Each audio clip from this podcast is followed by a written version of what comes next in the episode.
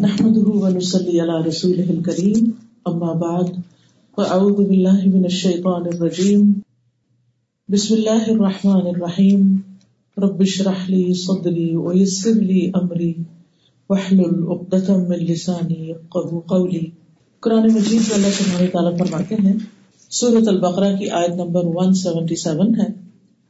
ليس البر ان تولوا وجوهكم قبل المشرق والمغرب ولكن البر من آمن بالله واليوم الآخر والملائكة والكتاب والنبيين وآتى المال على حبه ذوي القربى واليتامى والمساكين والمساكين وابن السبيل والسائلين وفي الرقاب وأقام الصلاة وآتى الزكاة والموفون بعهدهم اذا عاهدوا والصابرين في البأساء والضراء وحين البأس. اولئك الذين صدقوا واولئك هم المتقون. نیکی یہ نہیں کہ تم اپنے چہرے مشرق اور مغرب کی طرف پھیر لو، لیکن اصل نیکی اس کی ہے جو اللہ اور یوم آخرت اور فرشتوں اور کتاب اور نبیوں پر ایمان لائے۔ اور مال دے اس کی محبت کے باوجود رشتے داروں، یتیموں، مسکینوں، مسافر اور مانگنے والوں کو، اور گردنے چھڑانے میں، اور نماز قائم کرے اور زکات دے اور جو اپنا عہد پورا کرنے والے ہیں، جب بھی عہد کرے اور خاص طور پر جو تنگ دستی اور تکلیف میں اور لڑائی کے وقت صبر کرنے والے ہیں۔ یہی لوگ ہیں جنہوں نے سچ کہا اور یہی بچنے والے ہیں۔ اس آیت میں دین کا ایک یعنی دین اسلام کا ایک تعارف بتایا گیا کہ ہمارا دین ہے کیا؟ نیکی کس کو کہتے ہیں؟ نیک لوگ کون ہوتے ہیں؟ ہم میں سے ہر انسان کے اندر اللہ سبحان تعالیٰ نے نیکی کرنے کا جذبہ رکھ دیا ہے۔ کیونکہ نیکی وہ ہوتی ہے جسے کر کے انسان خوش ہوتا ہے۔ انسان کے دل کو اطمینان اور سکون نصیب ہوتا ہے۔ اس لیے ہر شخص کسی نہ کسی درجے میں کچھ نہ کچھ اپنی زندگی میں ایسا کرنا چاہتا ہے کہ جو اس کے لیے سکون اور خوشی کا باعث ہو۔ اسی طرح انسان کے اندر نفس بھی ہے جو اسے برے کاموں کی طرف لے کے جاتا ہے۔ اور انسان کے اندر ہی ایک ایسی اسٹرگل ہوتی ہے، خیر اور شر کی، کہ جس کا شکار انسان ساری زندگی رہتا ہے۔ کبھی انسان کی خیر اس کی بدی پہ غالب آ جاتی ہے، کبھی انسان کا شر جو ہوتا ہے وہ خیر کو دبا دیتا ہے۔ لیکن ایسا کبھی نہیں ہوا کہ کوئی بھی شخص پیور ایبل ہو۔ کہ اس کے اندر صرف برائی ہی برائی۔ اور ایسا بھی کبھی نہیں ہوا کہ کوئی انسان اینجل ہو اور اس کے اندر کوئی بھی گناہ یا کوئی بھی برائی نہ ہو۔ ہر انسان کے اندر ان دونوں چیزوں کی طرف کچھ نہ کچھ رغبت پائی جاتی ہے۔ لیکن انسان کو جب اللہ سبحان و تعالیٰ کی محبت نصیب ہو جاتی ہے، تو وہ پھر وہ کام کرنا چاہتا ہے باوجود اپنی کمزوریوں کے، کہ جس سے وہ اپنے رب کو راضی کر سکے۔ جس سے وہ اس دنیا میں بھی خوشی پا سکے اور اس کی جو ہمیشہ ہمیشہ کی زندگی ہے، آخرت کی زندگی، اس میں بھی وہ ہمیشہ کے لیے خوشیوں میں رہے۔ ایسے میں انسان کو قرآن مجید بہترین رہنمائی دیتا ہے کہ انسان کو اپنی زندگی میں کیا کرنا چاہیے۔ اور اس کی مزید وضاحت رسول اللہ صلی اللہ علیہ وسلم نے فرمائی ہے۔ تو آئیے اس آیت کی روشنی میں، بس ایک ہی آیت آپ کے سامنے رکھی ہے میں نے۔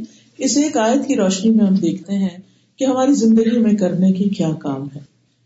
اس آیت کا کچھ پس منظر یہ ہے کہ مسلمان جب مدینہ میں آئے ہجرت کر کے تو انہیں پہلے حکم دیا گیا کہ وہ بیت المقدس کی طرف منہ کر کے نماز پڑھے سولہ سترہ مہینے وہ اسی کی طرف منہ کر کے نماز پڑھتے رہے۔ اس کے بعد انہیں حکم آ گیا کہ اب وہ خانہ کعبہ کی طرف اپنا رخ کر لے تو یہ بات اہل کتاب کے کچھ لوگوں کو اور بعض مسلمانوں کو بہت مشکل لگی۔ کیونکہ تبدیلی انسان کو ہمیشہ مشکل ہی لگتی ہے۔ انسان جب ایک خاص طریقے پر زندگی بسر کرنے لگتا ہے تو اس میں وہ کمفرٹیبل ہو جاتا ہے۔ تو اسے چینج کو ایکسپٹ کرنا عموماً اس کے نفس پہ بھاری ہوتا ہے، ناگوار ہوتا ہے۔ بعض اوقات انسان کو یہ سمجھ آ رہا ہوتا ہے کہ اگر میں اس کام کو چھوڑ کر دوسرا کام کروں تو وہ زیادہ فائدے کا ہے۔ لیکن پھر بھی وہ کہتا ہے کہ کیا رسک لینا، جو کر رہے ہیں وہی ٹھیک ہے، اتنا ہی کافی ہے۔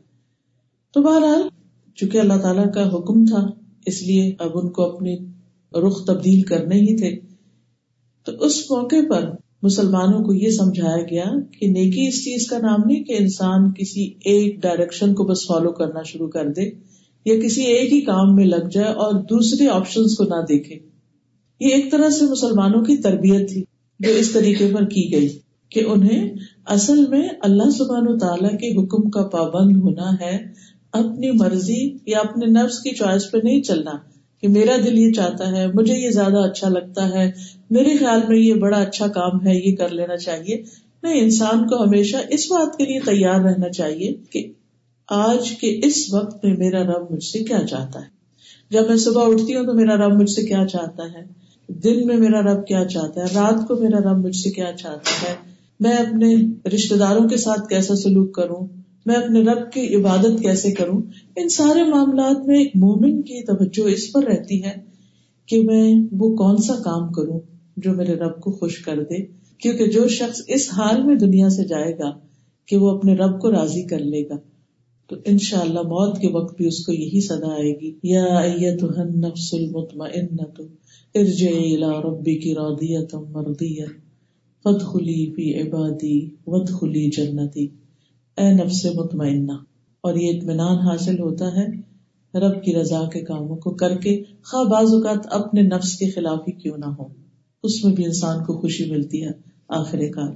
تو اس کو موت کے وقت فرشتہ آ کر کہے گا، اے اطمینان میں زندگی بسر کرنے والے نفس، اے جان، چلو اب اپنے رب کی طرف واپس چلو۔ اس نے کچھ عرصے کے لیے بھیجا تھا تمہیں کچھ دیکھنے کے لیے کہ تم کرتے کیا ہو۔ وقت ختم ہوا، اب چلو واپسی کا سفر ہے۔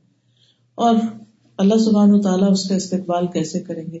ود خلی بھی عبادی ود خلی جنتی تم میرے بندوں میں یعنی میرے پیارے بندوں میں شامل ہو جاؤ اور میری جنت میں داخل ہو جاؤ۔ تو ایسے شخص کا آخری سفر بھی بڑا ہی اطمینان کا ہوگا۔ اور پھر آخری سفر کے بعد کے جتنے مرحلے ہیں، وہ بھی بڑے ہی خوشگوار ہوں گے۔ کیونکہ اس نے زندگی اسی مقصد کو سامنے رکھ کے گزاری تھی کہ میرا انجام اچھا ہو۔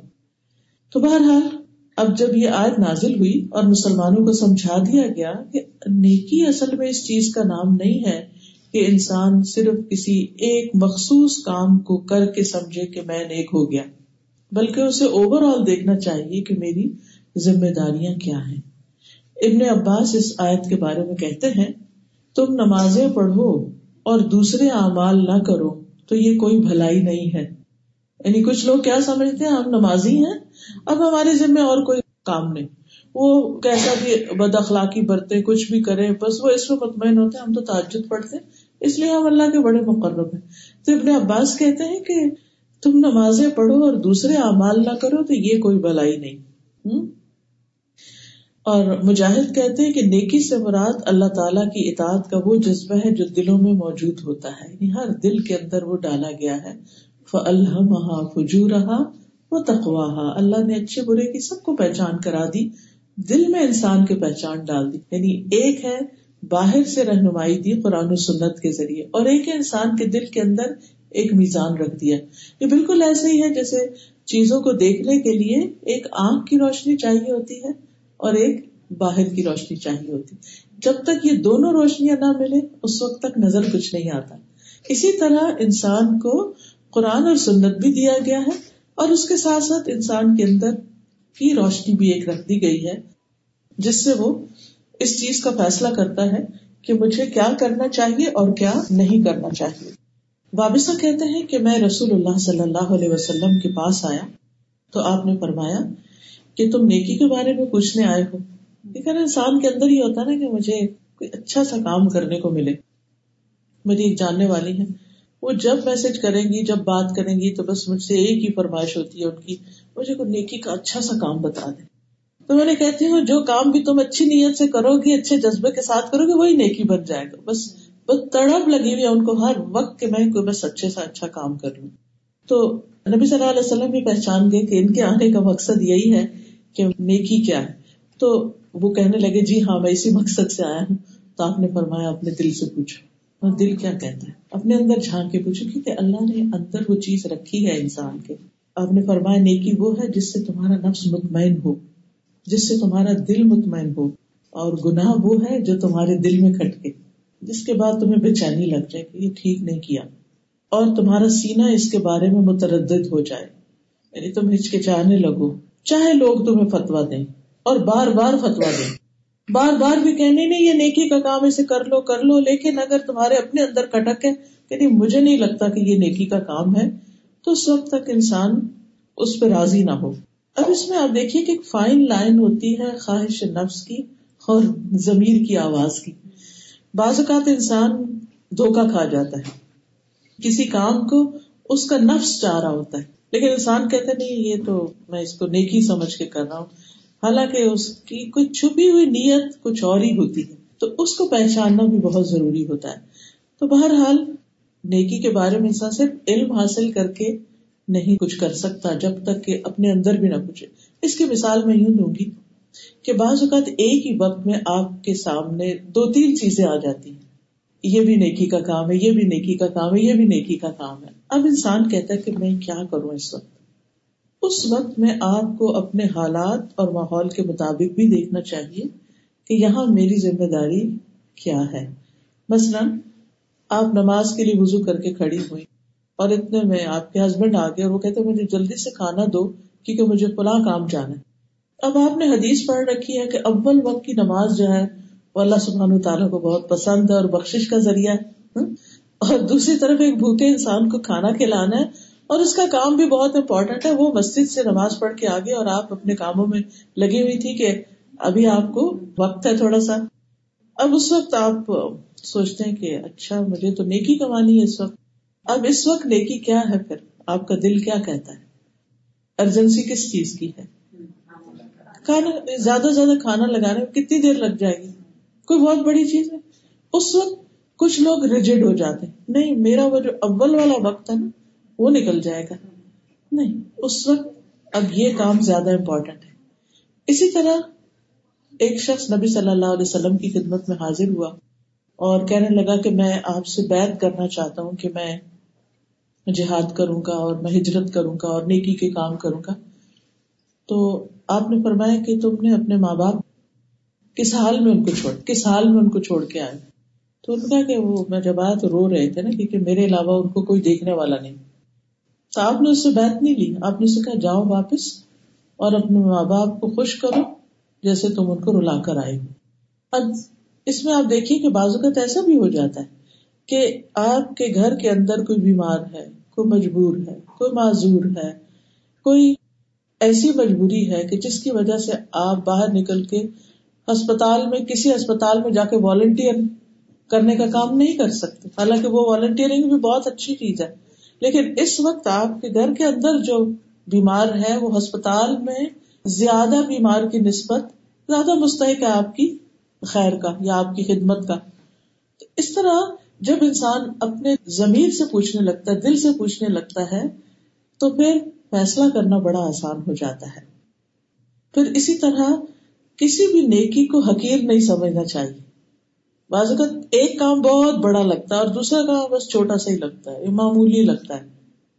تو معمولی کام کو بھی معمولی نہیں سمجھنا چاہیے۔ اگر اس وقت ہمارے کرنے میں کوئی چھوٹی چیز ہی آ رہی ہے تو اس کو بھی کر لینا چاہیے۔ اپنی شان کے خلاف نہیں اس کو سمجھنا چاہیے کہ نہیں، مجھے تو ہر وقت بڑے بڑے کام ہی کرنے ہیں اور یہ تو میری شان کے خلاف ہے، چھوٹا سا کام۔ نہیں، اس وقت اگر آپ کو وہی میسر ہے تو وہی کر لیجیے وہی قبول ہو جائے گا۔ نبی صلی اللہ علیہ وسلم نے فرمایا، ہر وہ نیکی صدقہ ہے جو تم کسی امیر یا فقیر کے ساتھ کرو۔ اور دوسری روایت میں ہے، کسی نیکی کو حقیر نہ سمجھا کرو۔ اگرچہ کسی کو ایک رسی ہی دو یا کسی کو جوتے کا تسمہ ہی دو۔ یعنی بعض اوقات کسی کو رسی چاہیے تو اس وقت رسی دینا نیکی ہے، اور کسی اور وقت میں آپ کو صرف ایک جوتے کا چھوٹا سا تسمہ دینا ہے کسی کو، کیونکہ اس وقت اس کی شدید ضرورت ہے وہ تسما کہ اس کے بغیر وہ چل نہیں سکتا۔ تو رسی دیکھنے میں تو بہت بڑی ہے اور تسما چھوٹا سا ہے، لیکن اس وقت کی ضرورت ہے کہ اب رسی نہیں چاہیے تسما چاہیے۔ تو یہ حکمت کی باتوں میں سے ہے نا کہ انسان کے نا اس وقت یہی کافی ہے میرے لیے۔ تو بازو کا زندگی میں انسان کے حالات ایک طرح سے ہوتے ہیں بازو کا دوسری طرح، تو انسان کو ہمیشہ یہ دیکھنا چاہیے کہ اس وقت، آج میں، ناؤ، ٹوڈے، اللہ نے مجھے کس حالت میں رکھا ہے؟ مجھ پر کیا ذمہ داری ڈالی ہے؟ اس وقت میری سچویشن کیا ہے؟ اور اب میں کیسے نیکی کما سکتے بعض اوقات مثلاً آپ کئی کسی بڑے اچھے کام جا رہے ہوتے ہیں اور راستے میں ٹریفک بلاک ہو جاتی اب آپ وہاں بیٹھ کے کڑ رہے ہیں، باتیں کر رہے ہیں، کبھی کچھ کبھی کچھ۔ نہیں ریلیکس ہو جائیں۔ اس لیے کہ اس وقت نیکی یہی ہے کہ آپ اس وقت کو صبر کے ساتھ اور ذکر کے ساتھ گزار لیں۔ اللہ کی تصویر شروع کر دیں اور چلتے جائیں۔ جب اللہ نے لکھا ہوگا پہنچ جائیں گے۔ ٹینشن کی کیا ضرورت ہے؟ یا اگر کسی بھی خاص وجہ سے کوئی ڈیلے آ گیا ہے تو کوئی بات نہیں۔ ایسی صورتوں میں انسان اگر اس سچویشن کے مطابق اپنے اخلاق کو اچھا رکھے اور دوسرے پر بدگمانی نہ کرے، یہی نیکی ہے۔ نبی صلی اللہ علیہ وسلم نے فرمایا، نیکی اچھے اخلاق کا نام ہے۔ بعض اوقات ہم ایک لمبی سی نماز پڑھ کے سلام پھیرتے ہی بچوں کو ڈانٹنا شروع کر دیتے تو یہ یہ کیا نیکی ہوئی؟ کیونکہ وہ ہوتا ہے اب جب نماز پڑھ رہے تھے نا، آوازیں آ رہی ہوتی پیچھے وہ کچن میں کیا ہو رہا ہے، ادھر کیا ہو رہا ہے، ادھر۔ اور ادھر سے نماز بھی ڈسٹرب ہو جاتی ہے اور پھر بس سلام پھیرنے کی دیر ہوتی، نہ ذکر، نہ اذکار اور ہم کچھ اور شروع ہو جاتے تو اس چیز کا بھی دھیان رکھنے کی ضرورت ہے کہ اس وقت اللہ سبحانہ تعالیٰ نے آپ کو ایک امتحان میں ڈالا ہے کہ وہ دیکھ رہا ہے کہ اب تم کیا کرتے ہو۔ وہاں پر اپنے اینگر کو کنٹرول کر لینا، اپنی جذباتیت کو لگام دینا اور ٹھہر کے تحمل سے برتاؤ کرنا ہی اصل نیکی ہے۔ اور اس طرح کے بہت سے ٹیسٹ زندگی میں آتے ہیں۔ یہ جو چیزیں اوپر نیچے ہو جاتی ہیں، ساری کوششوں کے باوجود یہ اصل میں ہمارا پیشنس ٹیسٹ کرنے کے لیے آتی ہیں۔ ہم نے کچھ اور پلان کیا ہوتا ہے، ہم کچھ اور چاہ رہے ہوتے ہیں اور چیزیں بالکل اس کے اپوزٹ ڈائریکشن ہونے لگتی تو ایسی صورت میں انسان ٹھیک ہے، اپنی غلطی کا ضرور جائزہ لے کے مجھے یہ کام ایسے نہیں، ایسے کرنا۔ اس کی آئندہ کے لیے اصلاح کر لے لیکن پیشنس کو نہ لوز کرے پھر اسی طرح آپ صلی اللہ علیہ وسلم نے فرمایا، راستے سے تکلیف دہ چیز کا ہٹانا نیکی ہے، یہ بھی صدقہ ہے۔ تمہارا اپنے بھائی کے سامنے مسکرانا بھی صدقہ ہے۔ حشاش بشاش چہرے سے ملنا نیکی ہے۔ سلام پھیلانا نیکی ہے۔ یعنی دوسروں کو آگے بڑھ کے خود سلام کرو، پہل کرو۔ اچھی بات کرنا فرمایا، حسن الکلام۔ حسن الکلام جو ہے، وہ بھی نیکی ہے۔ اور یہ بخش کا ذریعہ ہے۔ ایک شخص آیا اور اس نے کہا، اللہ کے رسول، مجھے ایسا عمل بتا دے جو مجھے جنت میں داخل کر دے۔ آپ نے فرمایا، مغفرت کو واجب کرنے والی دو چیزیں ہیں۔ سلام پھیلانا اور اچھی بات کرنا۔ یعنی دوسروں سے جب بات کرو، اچھے سے کرو۔ ولکلی مت طیبت صدقہ اور اچھی بات کہنا بھی صدقہ ہے۔ اسی طرح تصویر کرنا، سبحان اللہ الحمد للہ لا الہ الا اللہ اللہ اکبر، یہ سب کہنا صدقہ ہے۔ کبھی انسان کے پاس مال نہیں ہوتا صدقہ کرنے کو، تو پھر وہ کیا کرے؟ اس وقت تصویر شروع کر دے۔ اور جب مال ہو، مال اللہ کے راستے میں دے، وہ مال دینا بھی صدقہ اور یہ ذکر کرنا بھی صدقہ۔ تو سچویشن مختلف ہوتی ہیں نا۔ اب کبھی ایک وہ چیز نہیں ہوتی جسے ہم نیکی سمجھتے ہیں، تو اس کا آلٹرنیٹ بھی ہمارے دین نے دیا۔ پلان بی بھی ہوتا ہے۔ ہمیں نہیں پتا ہوتا، اس لیے ہم فرسٹریشن کا شکار ہو جاتے ہیں۔ پھر اسی طرح سچائی اختیار کرنا نیکی ہے۔ آپ نے فرمایا، یقیناً سچ نیکی کی طرف رہنمائی کرتا ہے۔ یعنی اللہ سبحانہ و تعالیٰ سچے لوگوں کو نیکی کی راہ دکھاتے ہیں اور نیکی جنت کی طرف رہنمائی کرتی ہے۔ اور آدمی مسلسل سچ بولتا رہتا ہے، یہاں تک کہ اللہ کے یہاں صدیق لکھ لیا جاتا ہے۔ اس کا نام سچوں میں لکھ لیا جاتا ہے۔ قرآن مجید میں آتا نا کہ قیامت کے دن جو لوگ نبی صلی اللہ علیہ وسلم کے ساتھ ہوں گے اور جنت میں داخل ہوں گے، من النبیین و صدیقین و شہداء و صالحین۔ تو صدیقین کا درجہ جو ہے وہ انبیاء کے بعد ہے۔ شہداء سے بھی پہلے ہے۔ یہ بہت بڑا مقام ہوتا ہے۔ اب اس میں انسان کو کوئی بہت بڑے کام نہیں وہ کر رہا، لیکن اس کی زبان جو ہے، وہ سچ بولتی۔ اس بات کا بہت خیال رکھتا ہے کہ میں غلط بیانی نہ کروں۔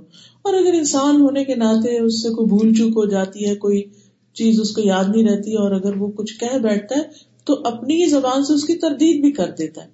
کہ میری پہلی انفارمیشن کے مطابق بات یہ تھی، بعد میں مجھے کچھ اور انفارمیشن ملی ہے، تو میں آپ سب کو واضح کر دینا چاہتا ہوں کہ پہلی بات ٹھیک نہیں تھی۔ کیونکہ اس کو اطمینان اس پر نہیں آتا کہ میں نے لوگوں کو مس گائڈ کیا یا لوگوں سے کوئی غلط بات کی۔ بچے ہوں مزاق میں ہو چوہر ہو کسی سے بھی غلط بیانی نہیں، سچائی۔ اسی طرح کسی کو کوئی کھانے پینے کی کوئی چیز دینا، یہ بھی صدقہ ہے۔ نبی صلی اللہ علیہ وسلم نے فرمایا، تمہارا اپنے ڈول سے اپنے بھائی کے ڈول میں پانی ڈالنا۔ یعنی آپ نے جگ اٹھایا ہوا اور کسی کے گلاس میں آپ ڈال رہے ہیں، چاہے گھر والوں کو ہی دے رہے ہیں۔ اپنے بھائی کی بات کی ہے غیر کی بات نہیں ہے یہاں، گھر والوں کی بات ہے۔ کہ بعض اوقات ہم اس میں بھی تنگ ہو رہے ہوتے ہیں کہ کیا تم لوگ خود بھی پانی ڈال سکتے، خود ہی ڈال۔ ڈال سکتے ہیں، لیکن آپ دیکھیے کہ صرف آپ کا ان کے لیے ڈال دینا آپ کی کیئر شو کرتا ہے، جس سے ان کے دل میں آپ کی ایک محبت بھی آئے گی۔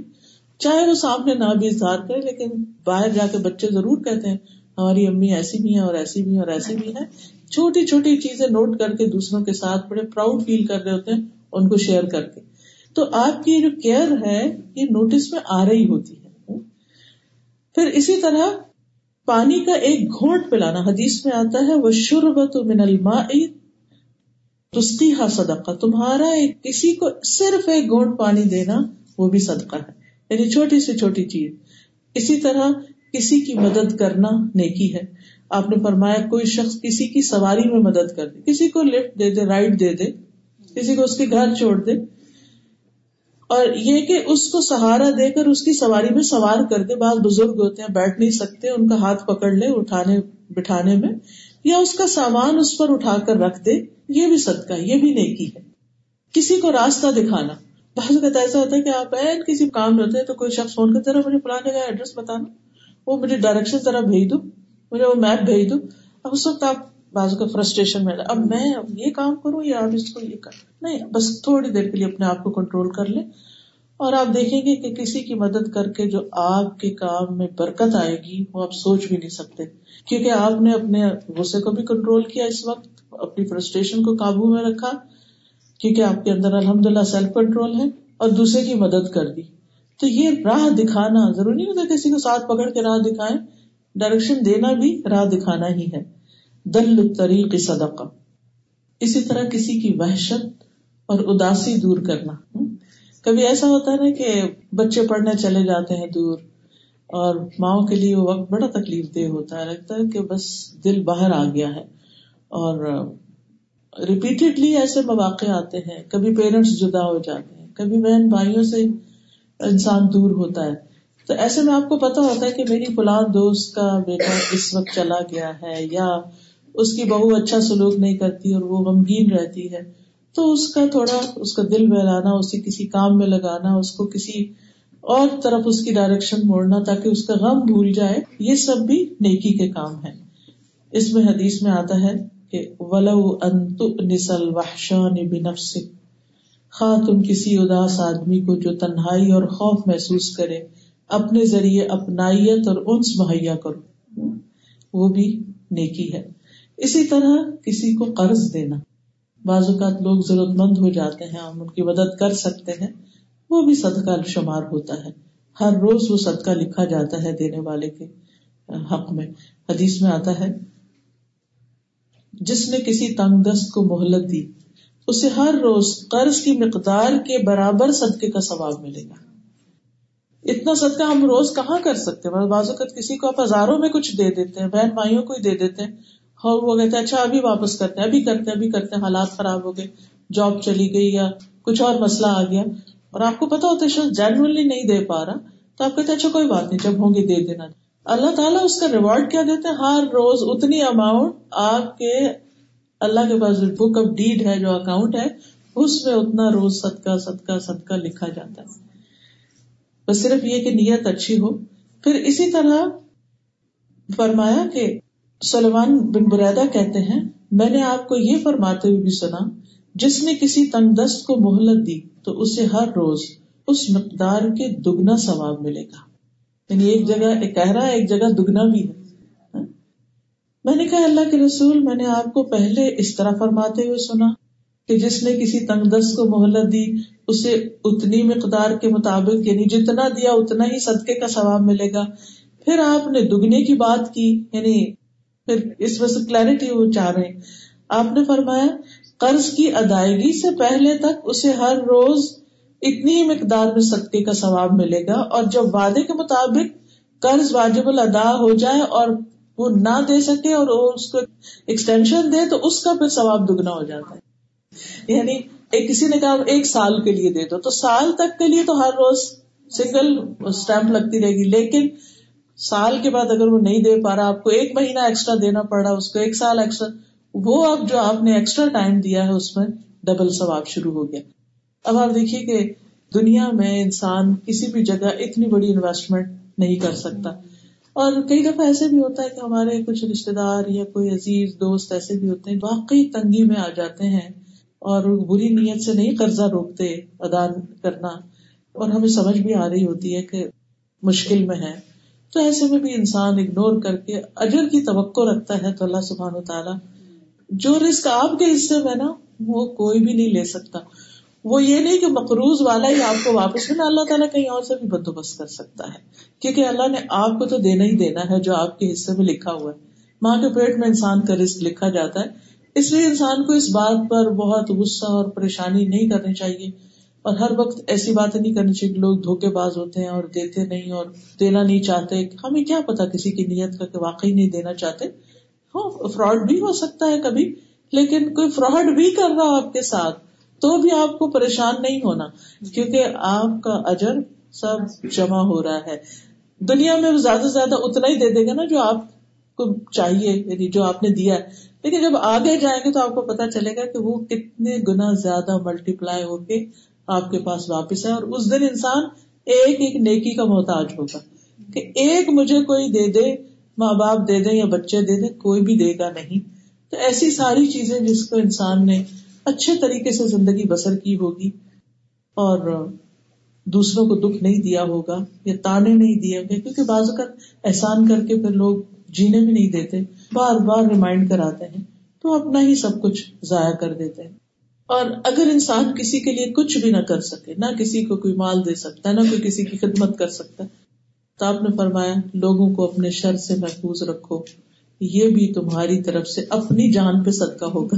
یعنی کچھ دے نہیں سکتے تو تکلیف بھی نہ دو۔ یعنی دوسروں کو اپنی ازیت سے بچاؤ۔ اس چیز کو بھی اگر آپ باریکی سے دیکھیں کہ لوگوں کو کس کس چیز سے ازیت ہوتی۔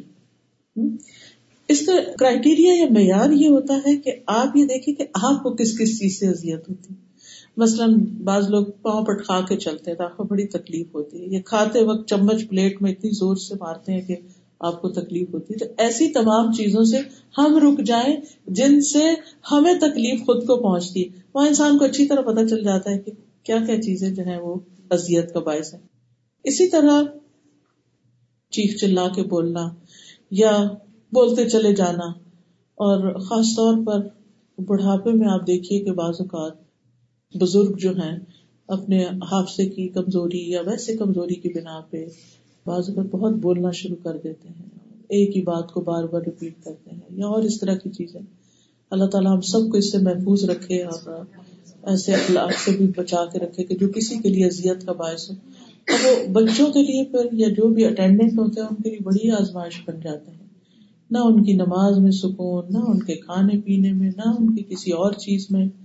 اس میں انسان یہ دیکھے کہ دوسروں کو بھی اسپیس دے اور دوسروں کو بھی زندگی کو کچھ انجوائے کرنے دے۔ یہ نہیں کہ بچوں کو اگر ہم نے جنم دیا ہے تو بس اب ان کو ہم اپنے کنٹرول میں ہی ساری زندگی رکھے ان کی بھی ایک لائف ہے۔ اور ایسے میں انسان اگر اپنی جوانی میں اللہ کے ساتھ دل لگا لیتا ہے نا، تو بڑھاپا بڑا آسان ہو جاتا ہے۔ کیونکہ اس کے دل کو ٹھنڈک دینے والا رب ہے، اس کا خیال، اس کا ذکر، اس کی یاد، اس کی کتاب، اس سے حسن زن۔ تو پھر انسان کو نہ بچوں کی، نہ کسی اور کی پھر وہ کمی اس طرح محسوس نہیں ہوتی۔ ٹھیک ہے، انسان انسان سے انس پاتا ہے، لیکن ایسا انسان تنہائی کو بھی بہت انجوائے کرتا ہے، کیونکہ اس کو اپنے رب سے باتیں کرنے کا موقع مل جاتا ہے، اس کو اپنے ذکر کا موقع مل جاتا ہے، عبادت کا موقع مل جاتا ہے۔ اور بہت سی غلط بیانی سے انسان بچ جاتا ہے۔ ظاہر ہے جب کوئی آتا ہے، آپ اگر اس کو اپنا ایک کوئی قصہ سنائیں گے، وہ اپنے دو کوئی قصے سنائے گا، جس سے وہ کوئی نہ کوئی غیبت ہو ہی جائے گی۔ تو ایسے کیونکہ وہ بات کے بدلے میں کوئی بات تو آنی ہی ہوتی ہے نا، تو پھر وہ ٹاپک سے ریلیٹڈ ہی کچھ آتا ہے۔ تو جب ایک نے کچھ کیا تو دوسرے نے بھی شروع کر دیا، ایسے میں پھر انسان کو مشکل ہوتی ہے۔ تو اللہ تعالیٰ فرماتے ہیں کہ لئی سل بران تو وجوہ کم قبل المشرق والمغرب ولكن البر من آمن بالله واليوم الآخر والملائکتی والکتاب والنبیین تو نیکی کیا ہے پھر؟ نیکی اس کی نیکی ہے جو اللہ، آخرت، ملائکہ، کتاب اور نبیوں پر ایمان لائے۔ یعنی نیکی تو سبھی کرتے ہر انسان، کسی بھی ریلیجن کو فالو کرنے والا ہو ہر ایک کے یہاں خیر کے کاموں کو اپریشیٹ کیا جاتا ہے۔ یعنی اچھے کاموں کو اکنالج کیا جاتا ہے۔ لیکن اسلام میں نیکی کی قبولیت کی شرط رکھ دی گئی۔ اور وہ شرط کیا ہے؟ کہ سب سے پہلے انسان کے ایمان ہو اگر ایمان نہیں ہے، تو پھر نیکیاں جو ہے ان کا فائدہ دنیا میں تو ہوگا، لیکن آخرت میں نہیں ہوگا۔ ایمان میں سب سے پہلے اللہ سبحان تعالیٰ پر ایمان، اور اللہ پر ایمان ہوگا تو پھر ہر کام اللہ کے لیے ہوگا۔ کئی لوگ یہ اعتراض کرتے ہیں نا کہ بھائی باقی لوگ بھی تو اچھے اچھے کام کرتے ہیں تو ان کا ریوارڈ کیوں نہیں؟ اصل میں انہوں نے اللہ کے لیے نہیں کیا۔ پھر انہوں نے دنیا کے لیے کیا، آخرت پر ایمان نہیں تھا۔ تو آخرت میں ریوارڈ کس چیز کا؟ جس چیز کو سامنے ہی نہیں رکھا۔ تو یہاں پر کیا بتایا گیا؟ کہ سب سے پہلے اللہ پر ایمان اور پھر آخرت پر ایمان۔ اور پھر فرشتوں پر ایمان۔ پھر کتاب۔ اور نبیوں پر ایمان، ان تمام چیزوں پر ایمان لانا جو ہے، یہ نیکی کی قبولیت کے لیے ضروری ہے۔ اگر انسان ان میں سے صرف ایک چیز کا انکار کر دیتا ہے، اس آیت میں تقدیر کا ذکر نہیں، حدیث سے ہمیں تقدیر کا بھی پتہ چلتا ہے۔ اگر ایک چیز کا بھی انکار کر دیتا ہے تو نتیجہ کیا نکلتا ہے؟ باقی ساری چیزیں بھی انویلڈ ہو جاتی۔ تو سب سے پہلے ایمان کی بات ہے۔ رسول اللہ صلی اللہ علیہ وسلم سے پوچھا گیا، کون سا عمل سب سے افضل اور اعلیٰ ہے؟ آپ نے فرمایا اللہ اور اس کے رسول پر ایمان لانا۔ یعنی ایمان صرف لا الہ الا اللہ کہنا منہ سے اتنی بھاری نیکی ہے کہ جب میزان میں رکھی جائے گی، میزان جھک جائے گا۔ یعنی یہ ایمان معمولی چیز نہیں۔ ساری نیکیاں ایک طرف اور لا الہ الا اللہ کہنا ایک طرف۔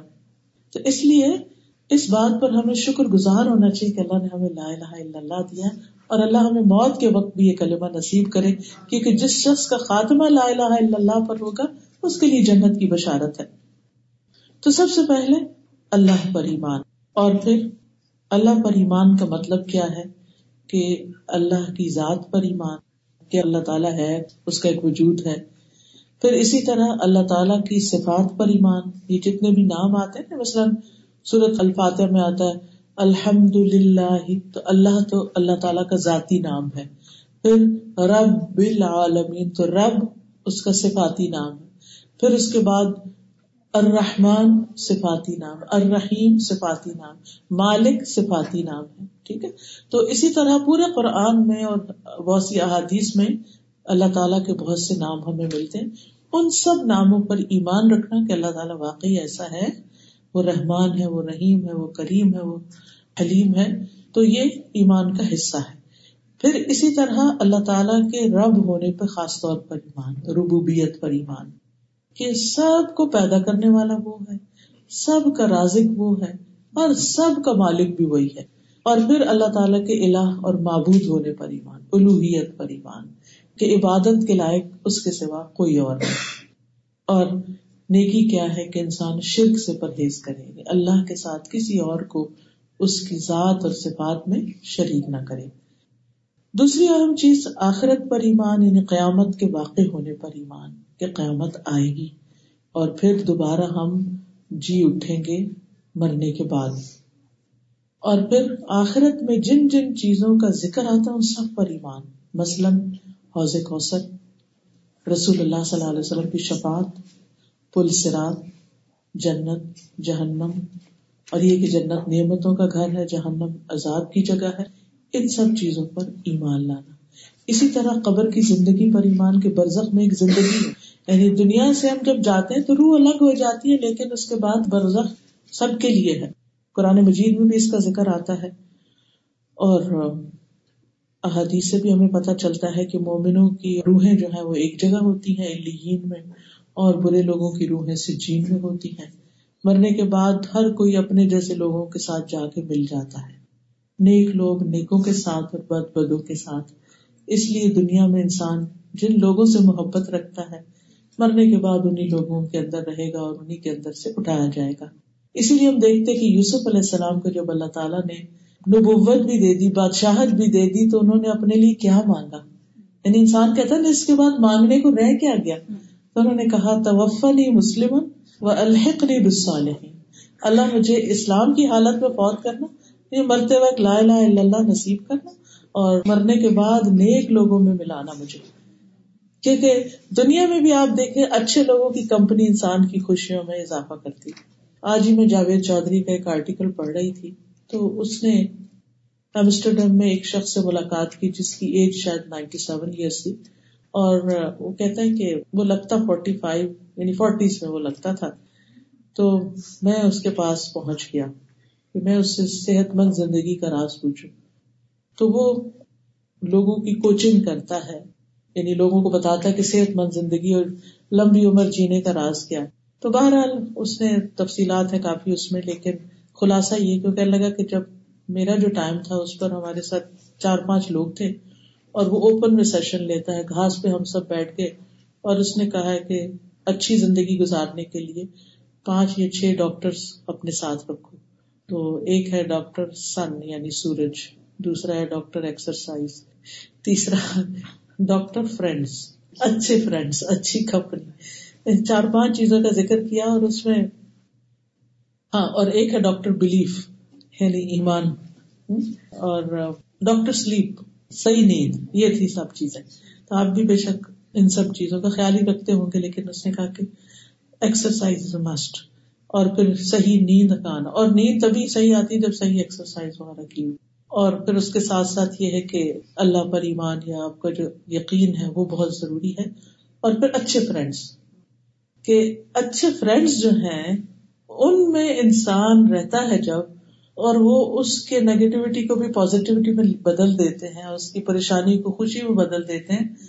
تو یہ خوش رہنے کا اور لمبی زندگی جینے کا راز ہے کیونکہ غم انسان کو مار ڈالتے ہیں۔ غم تو ہر انسان کی زندگی میں، لیکن اگر انسان ایسے ہی ماحول کے اندر رہتا رہے نا، جہاں ہر وقت منفی باتیں ہوتی ہیں، کیونکہ بعض اوقات انسان اگر باہر کوئی ایسا شخص ہے تو اسے چھوڑ سکتا ہے، مگر گھر والوں کو تو نہیں چھوڑ سکتا۔ ہو سکتا ہے آپ کے والدین ہی ہر وقت پریشانی کی باتیں کرتے ہیں۔ کئی گھروں میں آپ دیکھیں، بچے بہت ڈپریسڈ ہوتے ہیں۔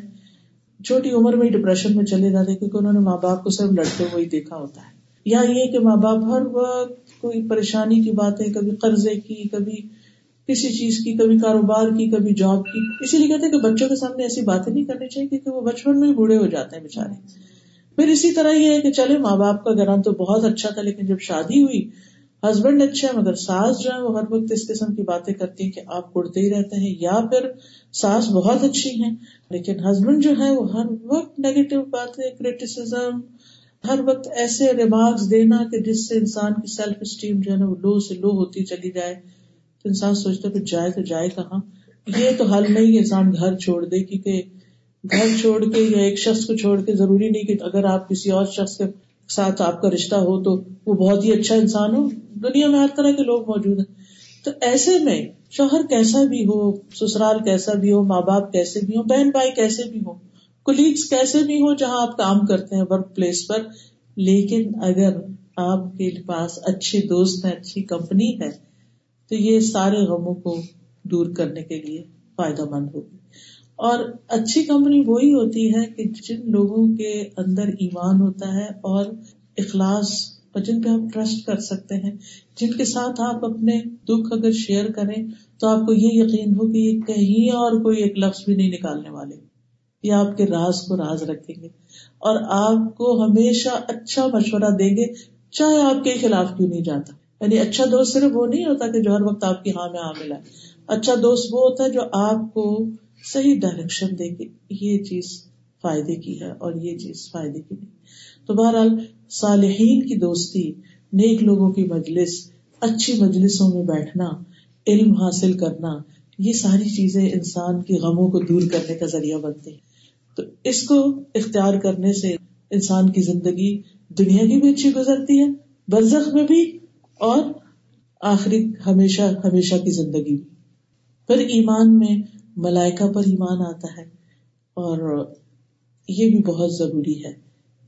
جب انسان ملائکا کی تفصیلات پڑھتا ہے تو حیران ہو جاتا ہے کہ اللہ تعالیٰ نے ہمارے لیے انویزیبل مخلوق خدمت کے لیے رکھی ہوئی سبحان اللہ، جن کو ہم نہیں دیکھتے لیکن وہ ہمارے لیے بہت سے کام کر رہے تھے۔ بارش برسانے کے کام سے لے کے وہی لانے کا کام وہ جو نبی صلی اللہ علیہ وسلم پر جبریل علیہ السلام وہی لائے تھے۔ پھر اسی طرح اور بھی یعنی اس قسم کی چیزیں جو یعنی فرشتے جو کام کرتے ہیں۔ تو ہمیں یہ یاد رکھنا چاہیے کہ ان پر ایمان لانے کا مطلب یہ کہ ان کے جو کام بتائے گئے ہیں، ان کو ہم مانے کہ ہاں واقعی وہ کام کرتے ہیں۔ مثال کے طور پر میکائل جو ہے بارش اور زمین کی نباتات، یہ ویجیٹیشن جو ہے اس پر مقرر ہے۔ اسی طرح ملک الموت کی جان نکالنے کا بھی ایک فرشتہ ہے، بادلوں کا فرشتہ ہے۔ اور فرشتوں کی تعداد کتنی ہے کہ آسمان پر جو فرشتے ہیں، آپ نے فرمایا، کیا جو کچھ میں سن رہا ہوں، تم بھی سنتے ہو؟ ہم تو کچھ نہیں سن رہے، لوگوں نے کہا۔ آپ نے فرمایا، بے شک میں تو آسمان کے چرچرانے کی آواز سن رہا ہوں۔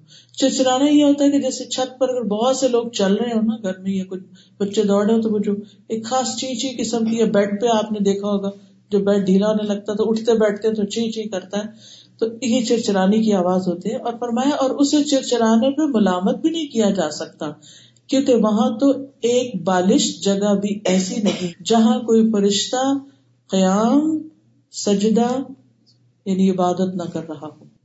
یعنی آسمان بھرا ہوا ہے اور ان فرشتوں کے بوجھ سے آسمان چر چر کرتا ہے۔ اسی لیے تو انہوں نے کہا تھا وہ ہم آپ کی حمد کے ساتھ آپ کی تصویر کرتے ہیں۔ آپ انسان کو کیوں پیدا کر رہے ہیں؟ تو فساد کرے گا اور بہت گڑبڑ ہوگی۔ کیونکہ اس انسان کو اللہ نے اپنی عبادت کے لیے پیدا کیا، ان کا عبادت تو ہم کر ہی رہے پر میں تم نہیں جانتے جو میں جانتا ہوں۔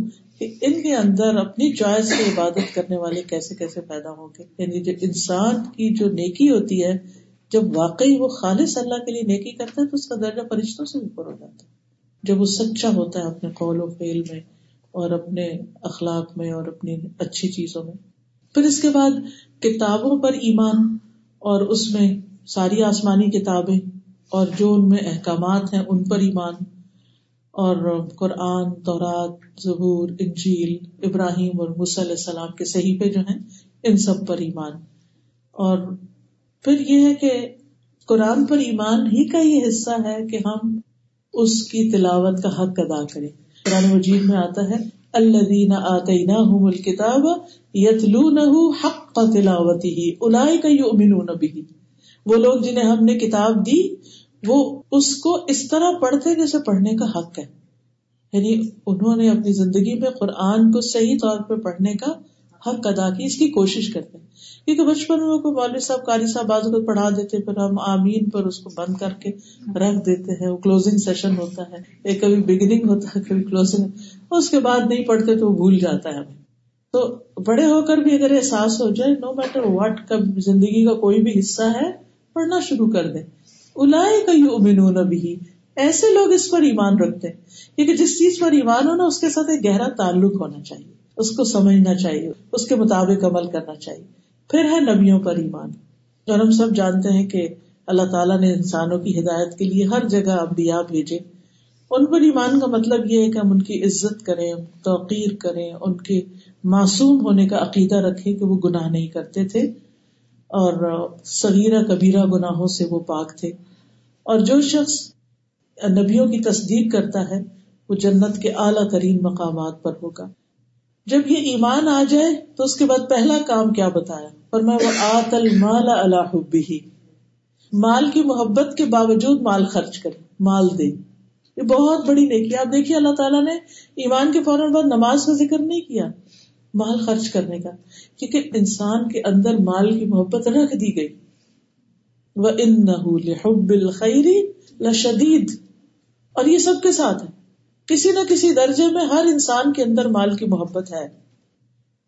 اور یہ بھی ضروری ہے کیونکہ اگر ہوگی تبھی حاصل کرنے کے بھی کوئی بھاگ دوڑ کرے گا انسان، محنت کرے گا، کوشش کرے گا۔ اور اس محبت کے ساتھ جب وہ خرچ کرے گا تو اس کا اجر کہیں زیادہ ہوگا۔ اگر محبت ہی نہیں ہے، مال سے کوئی غرض ہی نہیں ہے آ رہا ضائع ہو رہا نہیں ہے، نہ سے تو پھر اس میں خرچ کرنے میں تکلیف بھی کوئی نہیں ہوتی۔ جب انسان کما کے، محنت کر کے کچھ لاتا ہے، تو اس کو دینے میں کتنی مشکل ہوتی۔ تو وہ جس شخص کی میں بات کری تھی نا، نائنٹی سیون ایئر اولڈ کی، اس کا معمول کیا ہے؟ ایکسرسائز میں اس نے بتایا کہ میں کیا کیا کرتا ہوں۔ ایک تو یہ کہ وہ کہتا ہے، جب میں آفس جاتا تھا، تو صبح ایک گھنٹہ واک کر کے جاتا تھا۔ اور آج کل وہ کیا کرتا ہے کہ شام کو سائیکلنگ کرتا ہے۔ سائیکلنگ میں کیا ہے کہ ایڈورٹائزنگ کمپنی سے وہ لے لیتا ہے ایڈورٹائزنگ کے پیپر اور شام بھر وہ لوگوں کے دروازوں پہ ڈالتا ہے۔ وہ اس کی شام کی ایکسرسائز ہے یعنی سائیکلنگ کی ایکسرسائز ہے۔ اور جتنے پیسے اس کو ملتے ہیں، وہ پورے کے پورے صدقہ کر دیتا ہے۔ یعنی اپنی ایکسرسائز بھی ہو گئی اور پھر جو ملا اس کو اپنے ہاتھ سے۔ اب آپ دیکھیے کہ نائنٹی سیون ایئر اولڈ کون کماتا ہے؟ کوئی نہیں کماتا۔ تو ایسا شخص جو کمایا، سارے کا سارا دے دی سوچیے اس کے اندر کیا خوشی کا لیول ہوگا۔ ایک ہوتا نا کہ ٹھیک ہے، آپ کو کوئی مال ماں باپ کی طرف سے مل گیا، کوئی ہسبینڈ کی طرف سے مل گیا، ملا، کچھ خرچ کیا اپنے پہ کچھ دے دیا، وہ بھی ثواب ہے، اس کی بھی محبت ہوتی انسان کو۔ لیکن وہ جو اپنی محنت اور کوشش کر کے، تھک کے کمایا ہے، اس کو جب آپ خرچ کرتے ہیں، اس کے خرچ کرنے کی کوئی بات ہی کچھ اور ہوتی ہے۔ تو اس مال سے محبت بھی زیادہ ہوتی وہ تام اللہ مسکین و یتیم و اسیرا انما نطعمکم لوجه اللہ لا نريد منکم جزاء ولا شکورا اتنا ان کا دل بھرا ہوتا ہے کہ خود کھانے کی محبت کے باوجود مسکین، یتیم اور قیدی کو کھلاتے ہیں، کہتے ہیں ہم تمہیں صرف اللہ کے چہرے کی خاطر کھلا رہے کہ ہمیں شوق ہے کہ ہم قیامت کے دن اللہ کو دیکھیں۔ بس ہمیں یہ چاہیے۔ ہم تم سے کوئی شکریہ اور کوئی جزا نہیں چاہتے۔ تھینک یو بھی نہیں چاہیے۔ یعنی ان کے دل میں ایسا سکون، ایسی محبت ہے کہ ان کو تھینک یو سے بھی دل بھرا ہوا تھینک یو بھی نہیں چاہیے۔ بلکہ اگر کوئی شکریہ ادا کرنے لگے تو انہیں بوجھ لگتا ہے شکریہ کیوں کیا جا رہا ہے۔ تو ایسا مال خرچ کرنا جو ہے، یہ ہے اصل نیکی۔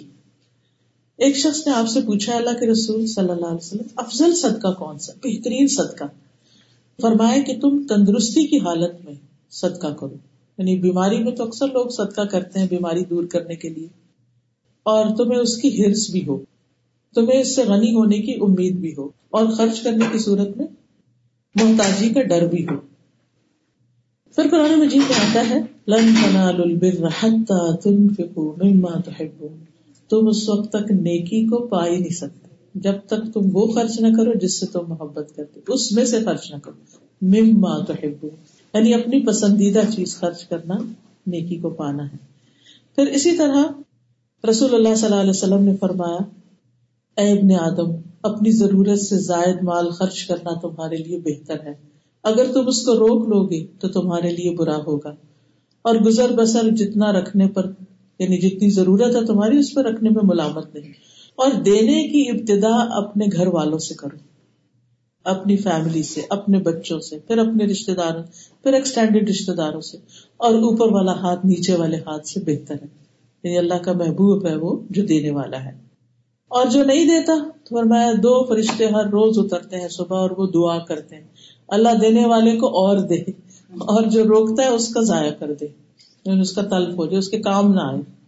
اور آپ نے دیکھا ہوگا کہ جو چیز ہم روک کے رکھتے خراب ہی ہو جاتی ہے پھینکنی پڑتی ہے الٹیمیٹلی دے کس کس کو؟ دبل قربا رشتے داروں کو۔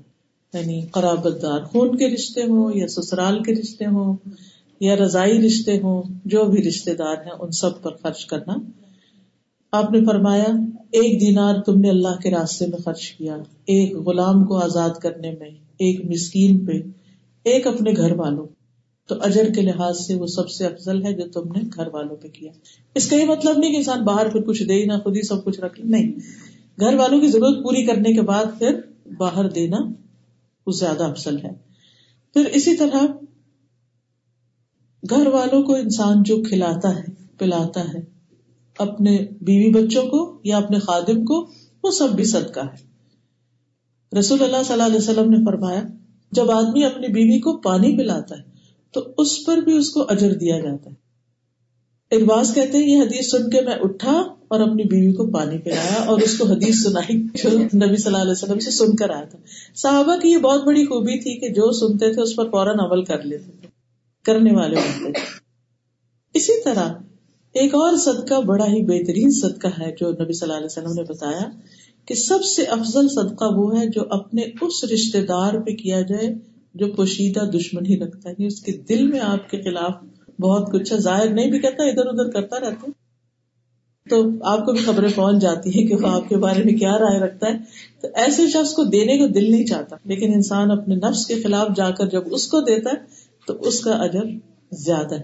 فرمایا کہ اس دشمنی کی بنا پر تم سے اراض کرے۔ نہیں تم سے ڈھنگ سے پیش بھی نہیں آتا، سلام بھی نہیں کرتا، ملتا بھی نہیں، ناراض ہی ناراض رہتا ہے۔ کچھ رشتے دار ایسے بھی ہوتے ہیں نا کہ آپ جتنا بھی ان کی طرف آگے بڑھے جتنا بھی ان کے پاس جائیں، وہ بس ہاتھ نہیں آنے والے۔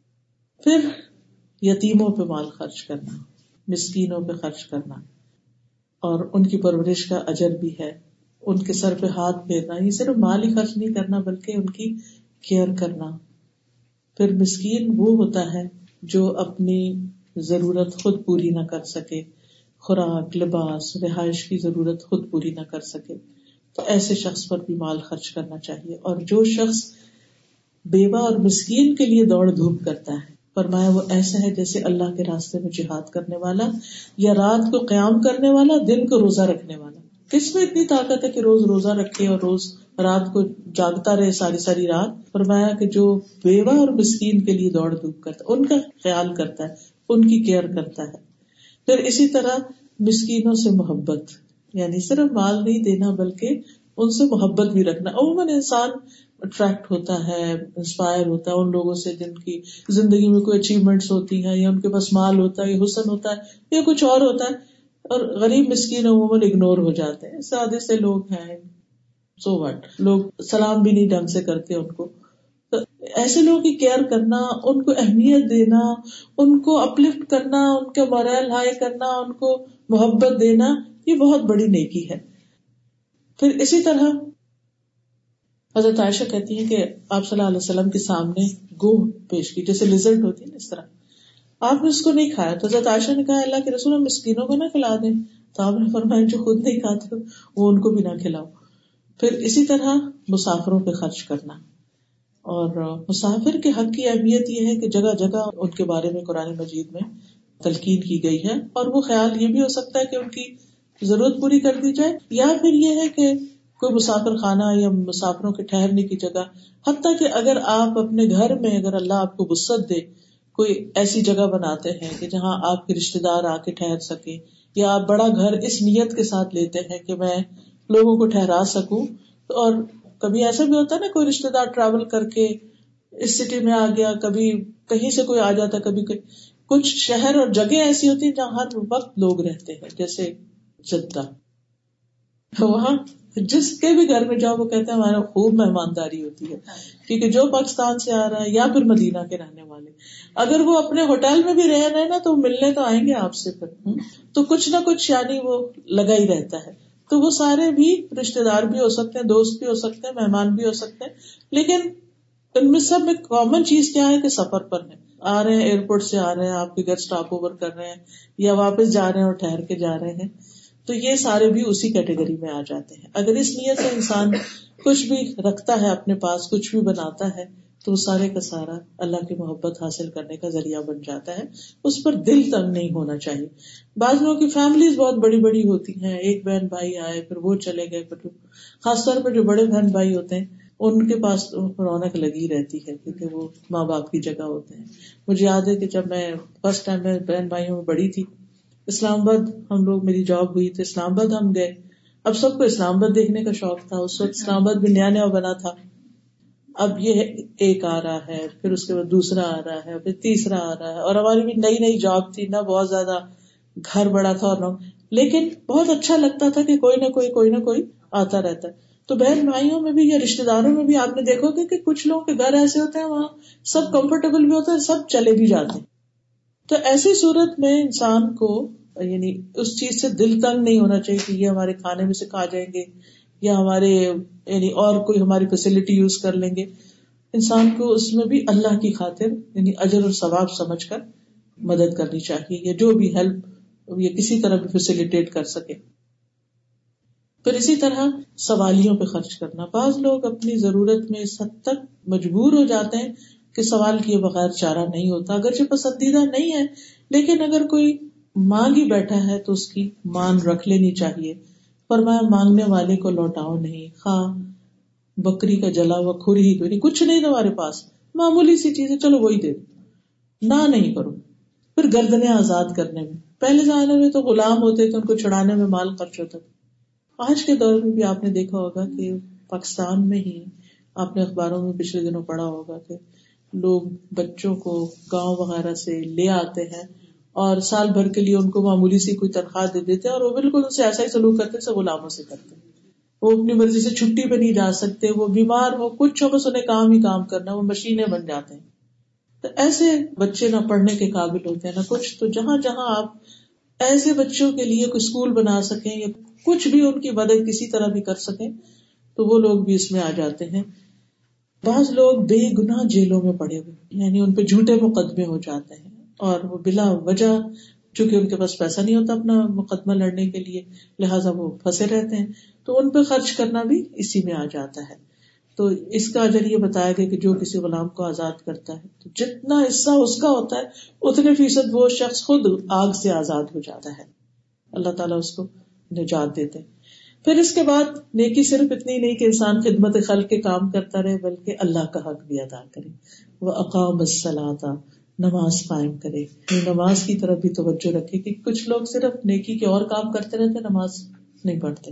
پھر وہ بات نہیں بنتی۔ نماز کے وقت نماز اور خدمت خل کے وقت خدمت خل۔ نبی صلی اللہ علیہ وسلم نے فرمایا، جب ابن مسعود نے ان سے پوچھا کہ سب سے افضل عمل کیا ہے، تو آپ نے فرمایا، نماز اس کے وقت پہ ادا کرنا اور والدین کے ساتھ نیکی کرنا یعنی رشتے داروں کا لحاظ رکھنا۔ پھر اسی طرح رات کی نماز، خاص طور پر تحجد کی نماز جو ہے۔ اور نمازیوں کے بارے میں اللہ سبحانہ تعالیٰ خود پوچھتے ہیں، فرشتوں کی جو ڈیوٹی تبدیل ہوتی ہے نا صبح شام، تو فجر اور اثر کی نماز کے وقت، تو جب وہ واپس جاتے ہیں امال نامہ لے کر اللہ تعالیٰ پچھلے بندوں کو کس حال میں چھوڑا؟ تو کہتے ہیں کہ وہ جب ہم گئے تو نماز پڑھے تھے، آئے تو نماز پڑھے تھے، تو ان کی گواہی ہوتی۔ قیامت کے دن بھی سب سے پہلا سوال نمازی کے بارے میں ہوگا۔ اور نماز چھوڑ دینا اہل جہنم کی صفت ہوتی ہے۔ سورت المدثر میں آتا ہے، ما صلاح کا کمفی سقر قالو لم نکو من المسلی ولم نکو نطعم المسکین۔ کہ ان سے پوچھا جائے گا کہ تم جہنم میں کیوں چلے گئے؟ کیوں؟ کس وجہ سے تم آگ میں جا پڑے؟ وہ کہیں گے ہم نماز نہیں پڑھتے تھے اور ہم مسکین کو کھانا نہیں کھلاتے تھے۔ تو اس لیے نماز کی ادائیگی جو ہے بہت ضروری ہے۔ دوسرے نمبر پر زکوٰۃ ادا کرنا یعنی جو ہم فریضہ ہے ہم پر۔ کسی کے پاس بھی اگر ساڑھے سات تولے سونا ہے یا پھر چاندی ہے ساڑھے باون تولے۔ اور سال اس پہ گزر گیا، یا اتنی اکول اماؤنٹ جو ہے کرنسی ہے اس کے پاس، تو اس پر زکوٰۃ فرض ہو جاتی۔ اس کی کیلکولیشن کے ساتھ اس کو ادا کرنا ضروری ہے۔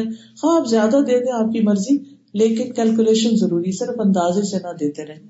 بلکہ ایگزیکٹ اماؤنٹ کا پتا ہونا چاہیے۔ اور زکوٰۃ ادا کرنا جو ہے، یہ اللہ کی رحمت پانے کا ذریعہ ہے۔ اور مال کا شر اور انسان سے وبال دور ہوتا ہے۔ جو خوش دلی سے زکوٰۃ دے، اس کے لیے جنت کا وعدہ ہے۔ اور جس زیور کی زکوٰۃ ادا نہ کی جائے، وہ جہنم میں لے جانے والا ہے۔ بلکہ حشر کے دن ایسے شخص پر اندھا ناگ مقرر کر دیا جائے گا جو اس کے منہ کو کاٹے گا۔ اور یہ سارے کام کر کے اللہ کے حق، بندوں کے حق دے کے پھر خاص طور پر ایک چیز کا ذکر کیا گیا۔ ول منہ اپنے وعدے پورے کرتے کمٹمنٹس نبھاتے ہیں۔ یہ بہت بڑی بات۔ بعض اوقات ہم کسی مسجد میں فنڈ ریزنگ ہو رہی ہے وہاں نام لکھا دیتے جی ایک لاکھ ڈالر دے دیں گے ہم، ہاتھ کھڑا کر دیتے اور اس کے بعد آ کے نیت بدل جاتی ہے اور کہتے ہیں اب یعنی کہ اور اور فتوے لیتے رہتے اب کیا کر رہے ہیں وہ تو اس وقت یہ حالات تھے، اب کیا ہو گئے؟ ہو سکتا ہے مشکل ہو گئی ہو، لیکن کسی طرح کی بھی کمٹمنٹ انسان کرے، چاہے پرسنل لیول پر کرے، یا کسی آرگنائزیشن کے ساتھ کرے، یا کسی کام کے کرنے کی کمٹمنٹ کرے، کوئی کانٹریکٹ سائن کرے کہیں یہ ساری چیزیں اسی میں آ جاتی ہیں۔ اور قیامت کے دن وادوں کے بارے میں تو پوچھا جائے گا۔ ان اللہ کا مسولہ سورت بری اسرائیل میں آتا وہ اوف و بلاد ان اللہ کا مسولہ اور پھر آپ نے فرمایا، جو اس میں تو ایمان نہیں جس میں امانت نہیں، اور اس کا دین نہیں جس میں عہد کی پابندی نہیں۔ اور پھر آخر میں ہے والصابرین فی البأساء والضراء وحین البأس۔ صبر۔ صبر کرنے والے ہیں، تنگی میں، تکلیف میں، جسمانی تکلیف ہو یا مالی تکلیف ہو۔ نبی صلی اللہ علیہ وسلم نے فرمایا، مومن کا معاملہ بھی بڑا عجیب ہے۔ اور یہ مومن کے سوا کسی اور کوئی بھلائی نصیب نہیں ہوتی۔ کہ جب اس کو کوئی بھلائی ملتی ہے تو وہ اللہ کی تعریف کرتا ہے، شکر ادا کرتا ہے۔ اور مصیبت آتی ہے تو اس پر بھی اپنے رب کی تعریف کرتا ہے یعنی صبر کرتا ہے اور صبر کرتا ہے۔ اور صبر کرنے والوں کے لیے خوشخبری ہے کیونکہ انسان کوئی بھی نیک کام کر نہیں سکتا جب تک اس کے اندر پیشنس نہ ہو۔ چاہے مسکرانے کا معاملہ ہو یا سلام کرنے کا ہو یا کھانا کھلانے کا یا مہمان کی خدمت کا یا نماز پڑھنے کا، ان ساری چیزوں میں انسان کو صبر کی ضرورت ہوتی۔ اور جس کو صبر کی دولت مل جائے، کیونکہ سب سے بڑی دولت اس کو کہا گیا۔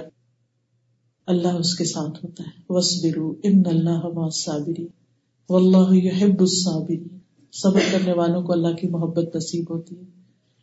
اور جس پہ کوئی ظلم کیا گیا، اس پر وہ صبر کرے تو اللہ اس کی عزت میں اضافہ کر دیتا ہے۔ بے حساب اجر اس کو ملتا ہے، جس کو وہ گن بھی نہیں سکتا۔ اور صبر کا بدلہ جنت ہی ہے۔ ایسا کرنے والے کون ہیں؟ الدین صدق هم المتقون۔ یہ سچے لوگ ہیں اور یہی متقی لوگ ہیں۔ کیونکہ انسان اپنی زندگی میں ایک اعتدال رکھتا ہے، اللہ کے حق بھی اور بندوں کے حق بھی دیتا رہتا ہے، تو پھر وہ اللہ سے کیے ہوئے لا الہ الا اللہ کے وعدے کو سچا کر دکھاتا ہے۔ تبھی انسان کے اندر تقوی بھی آتا ہے۔ اور تقوی آتا ہے تو پھر انسان کا دل اللہ کی طرف راغب ہوتا ہے۔ جب راغب ہوتا ہے، پھر اس کی کتاب کی طرف راغب ہوتا ہے کہ ہم اس کی کتاب کو پڑھیں، اس کے دین کو سمجھیں تاکہ ہمیں اچھے اچھے کاموں کی اور تفصیل پتہ چلتی جائے۔ اور ہم اس کی رضا کے مطابق اپنی زندگی بسر کر سکیں۔ تو اللہ تعالیٰ ہمیں اس کی توفیق عطا فرمائے۔ وآخر دعوانا عن الحمد للہ رب العالمین۔ سبحان اللہ والحمد للہ ولا الہ الا اللہ واللہ اکبر۔ ولا حول ولا قوة الا باللہ العلی العظیم۔ اللهم إني أسألك فعل الخيرات وترك المنكرات وحب المساكين وأن تغفر لنا وترحمنا وإذا أردت فتنة في قوم فتوفنا غير مفتون. نسألك حبك وحب من يحبك وحب أمل يقربنا إلى حبك. اللهم آت أنفسنا تقواها وذكها وأنت خير من زكاها. ربنا تقبل منا انك انت السميع العليم. وتب علينا انك انت التواب الرحيم. وصلى الله تعالى على خير خلقه محمد وعلى اله واصحابه واهل بيته اجمعين برحمتك يا ارحم الراحمين. سبحانك اللهم وبحمدك اشهد ان لا اله الا انت استغفرك واتوب اليك السلام علیکم و رحمۃ اللہ وبرکاتہ.